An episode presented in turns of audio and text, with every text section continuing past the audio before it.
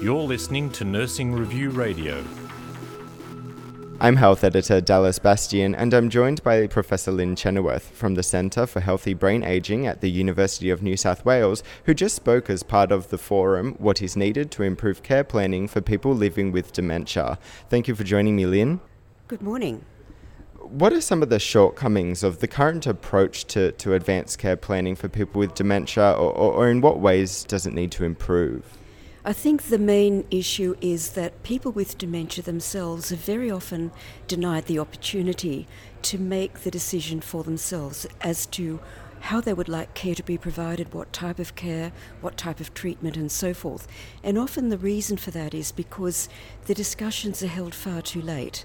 So instead of um, speaking with the person about these important matters of their life, when they're first diagnosed with dementia or the family becomes aware that something is going on, um, that's often left to the very last moment when a person enters either a residential care facility or they end up in hospital because of some acute condition.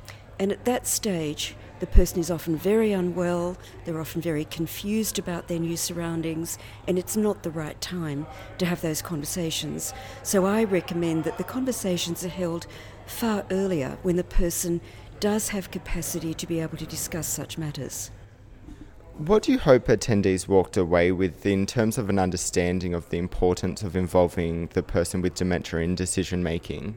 I think they understood that the person with dementia does have the capacity very often to tell people what they want, what they don't want, and often we don't ask that question because it's something that worries us to ask people if something happens to you, for example, if you get pneumonia or you have a heart attack, what would you like us to do to help you?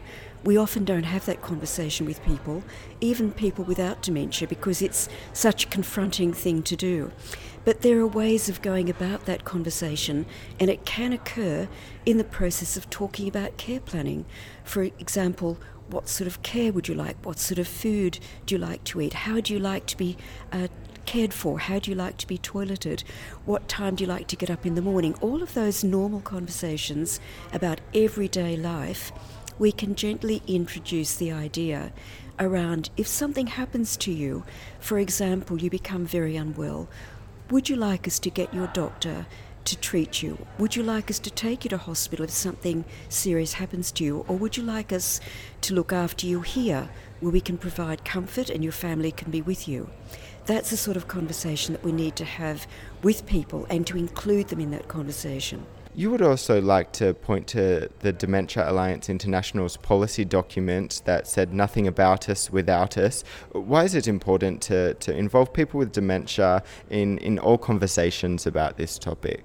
Well, in terms of human rights, every person has a right to uh, have decisions uh, around their life according to their own wishes. So none of us have the right to take over and make decisions for any other person, unless perhaps it's a small child. Um, and even in those circumstances, there are situations where the child is given the opportunity to decide for themselves. So anyone with dementia has the right to decide yes or no, I don't want this or the other. And so this group of people internationally, people with dementia, are saying we want to stand up for our rights and we are going to advocate for ourselves. So they've formed this Dementia Alliance and they're actually having an active voice. They're forming policy. They're presenting at conferences around the world. They're having um, they're, they're being represented at government level to say nothing about us without us. And I think that's an apt slogan to say we have the right to decide for ourselves. Thank you for joining me, Lynn.